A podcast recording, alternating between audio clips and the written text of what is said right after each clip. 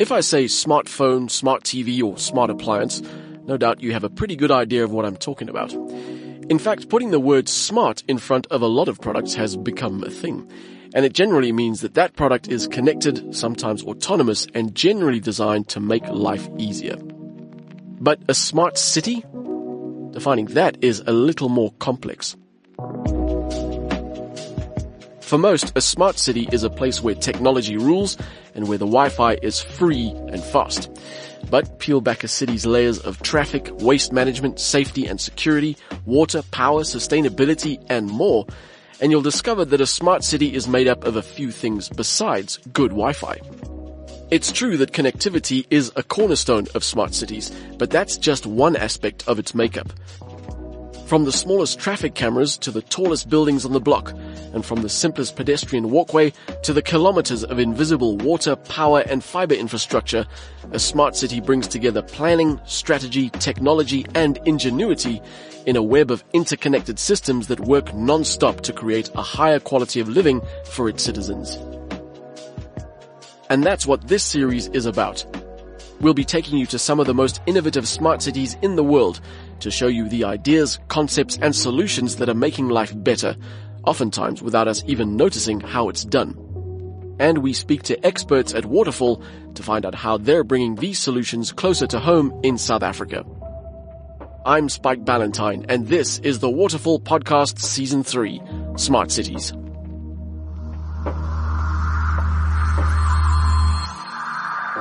Perhaps the best place to start is by getting a good definition. With so many things going into its makeup, we decided to get the help of a US based expert to decode the term smart city. My name is Deborah Lamb, and I am the executive director of the Partnership for Inclusive Innovation. So when you think about smart cities, there are a lot of elements that go into it. There's technology and planning and sustainability. But what would be a simple explanation of a smart city?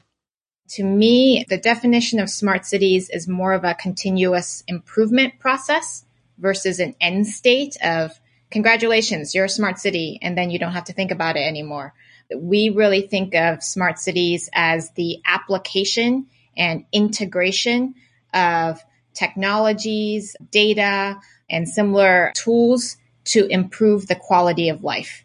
Ultimately, it's very much about the people and the community and how we can empower them through their application of technology. That's an interesting way of looking at it because I suppose when people think about smart cities, their first thoughts are about technology and gadgets and the future. But I suppose a lot of the solutions for any smart city have got to do with the context of the city itself.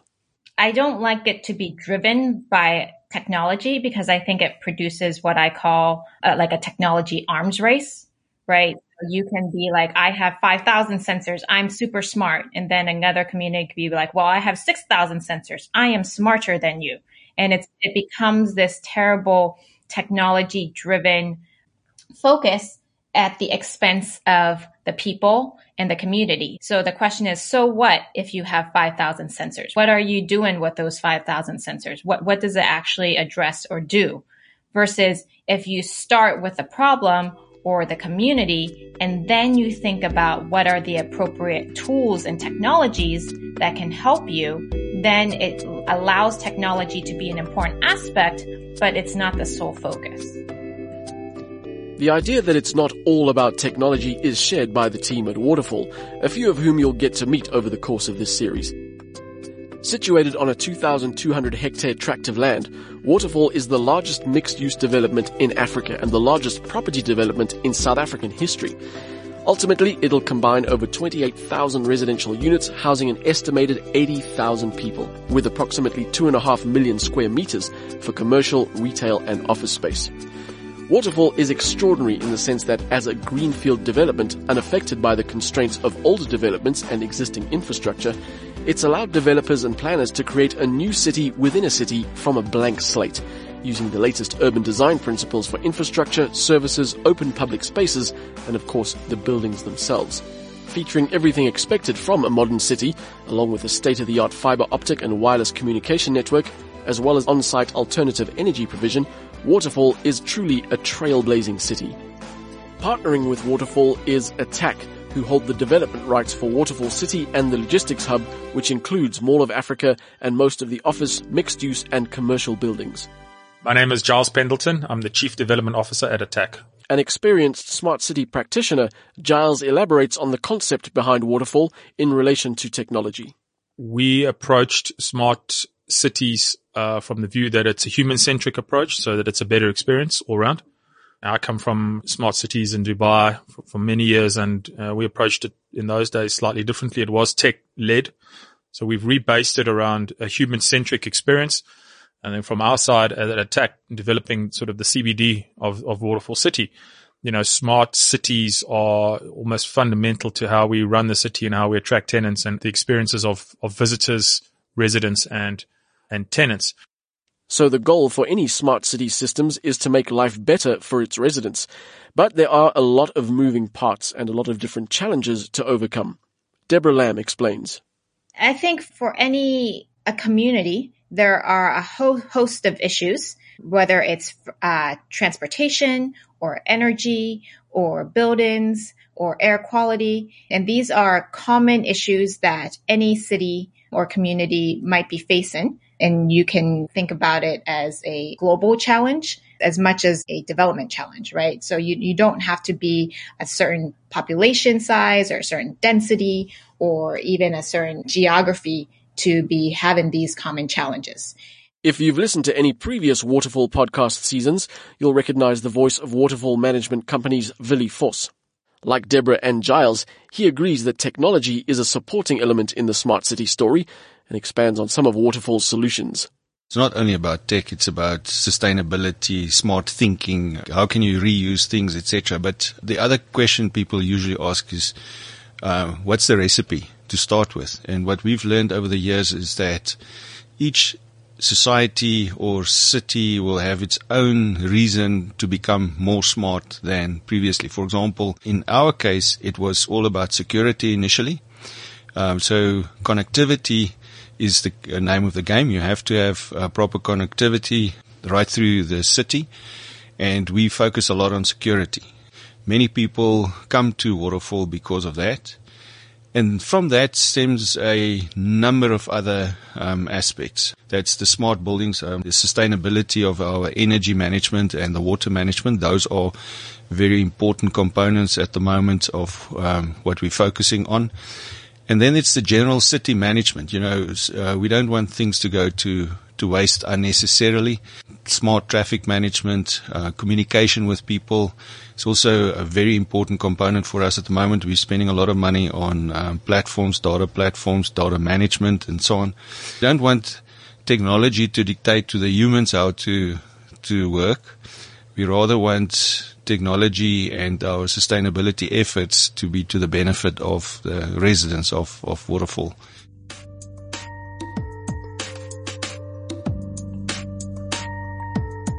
In some distant utopian future, there is a vision of every city in the world being a smart city. But that's obviously not going to happen overnight.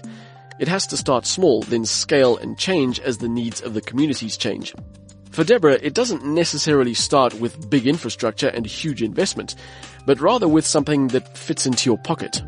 What makes smart cities interesting is that they've lowered the barriers to entry for people, right? So everyone, a lot of people already have access to, you know, one of the smartest computers that, you know, we had decades ago, right? Your cell phone that captures lots of different data points at any one point. And then you as the consumer can apply that information to your day to day living.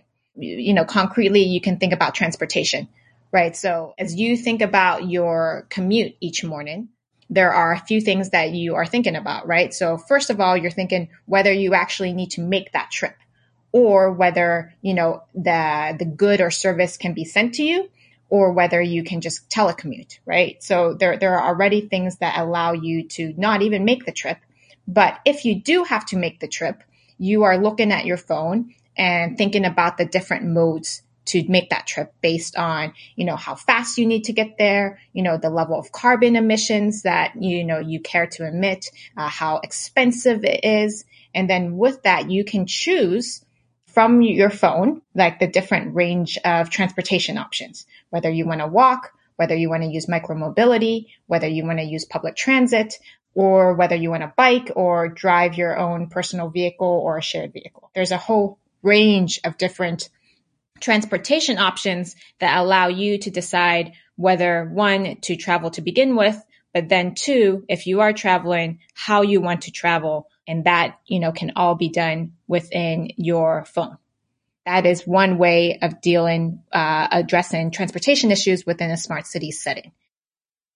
Giles explains how data gathering helps make sure the city stays ahead of the curve. Future planning is essentially based on the historical performance of the city. Uh, you can apply that to people. You can apply that to utilities. So, you know, everything now has a value for us in, in how it's consumed or used and the behavior. So water has a behavior. Uh, electricity has a behavior. People have a behavior. Cars. So uh, even security trends, crime has a behavior. Uh, again, if you, if you overlay all of these tiers of data, it starts to paint a picture of how the city runs and how we would like it to run.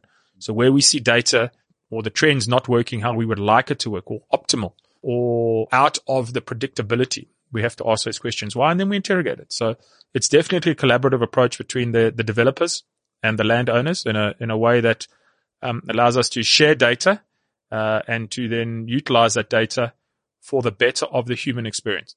Obviously, Waterfall is a growing community and it's going to continue to grow over the foreseeable future. So how does that growth affect the decisions that are made for Waterfall? Ultimately, we're going to be a, a city um, with pick a number, somewhere north of 150,000 people living here, working here. It's it's a full blown city. Some technologies work at scale of 10%. Some would work at 20, 30, 40, etc. Some of these great ideas will only work when we're towards the back end of the city where this, where the scalability because we're 80% built. You know, I'll pick on one right now. So the recycling of waste. So that's your, uh, you know, your plastic, glass, tin, paper. You know, at what point does that become uh, sustainable for us to set up an on-site system where all of the waste generated in Waterfall in, in the recycling bags gets processed in Waterfall and then exported out in compacted sort of cubes of all the glasses crushed and put into certain bins and it goes out. At some point, it's going to be commercially viable and sustainable for us to do it on site. Are we there now? No. Uh, and we're 30% built. So at what point does that happen? It's very difficult to predict when that happens, but we know for a fact that almost everything we do, especially in the smart space, will at some point have a trigger point in its scalability. We've got to get there. And, and that's why people, a lot of people are saying, oh, but you guys, you know, there's so many cool things in the world that you're not doing. And I think I can assure you, we've looked at almost everything and we know when it will work and when it won't work. So the, the, the, what we're talking about now with the green waste. So that's your, your wet waste that comes out of the mall or your, or your scraps of food and, and, and cooking waste. Um, all the garden waste. So everybody's grass and, and leaves off cut. Um, a year ago, we weren't ready for that to go through an on-site process that produced, call it waterfall compost. We are now at that point because the volumes have got to a point because people are moving into waterfall because of the, the consumer culture. We're producing a lot more. Now we're at that point where it makes sense, but it also took a shift from us to understand the waste that we were producing as a city, that, that, that upcycling waste stream. You know, not all waste is the same once we started with the service providers and through the various management forums of getting our service providers to record what waste was being produced, then you can do your modeling and you can understand, right, we're at point, we're about, we're ready to go for it now. So I think ultimately Waterfall will end up with a world class automated recycling segregation center um, that you have all over the world because all this waste, it's either sorted manually or it's sorted automatically. I think we will eventually end up with an automated system that'll crush and dice and slice every bit of plastic paper, glass and tin and segregate them into different, different streams and they will go downstream back to their sources. So the glass may end up, for example, all crushed up, pick a number, a couple of hundred tons a week and will end up going back into the supply chain of the likes of Consol, which will then be blended back into new glass. Um, are we at that point now? No, I wish we were. Uh, but I can tell you for a fact that the waste, the recycling waste content is exponentially growing in the estate. As the city grows, so does the potential to add more and more technologies to solve the challenges that that growth will eventually bring. And as Deborah Lamb pointed out at the beginning of this episode, a smart city isn't an end state, it's continuously evolving. For her, that means the best smart cities aren't the ones at the top of the tech and data food chain.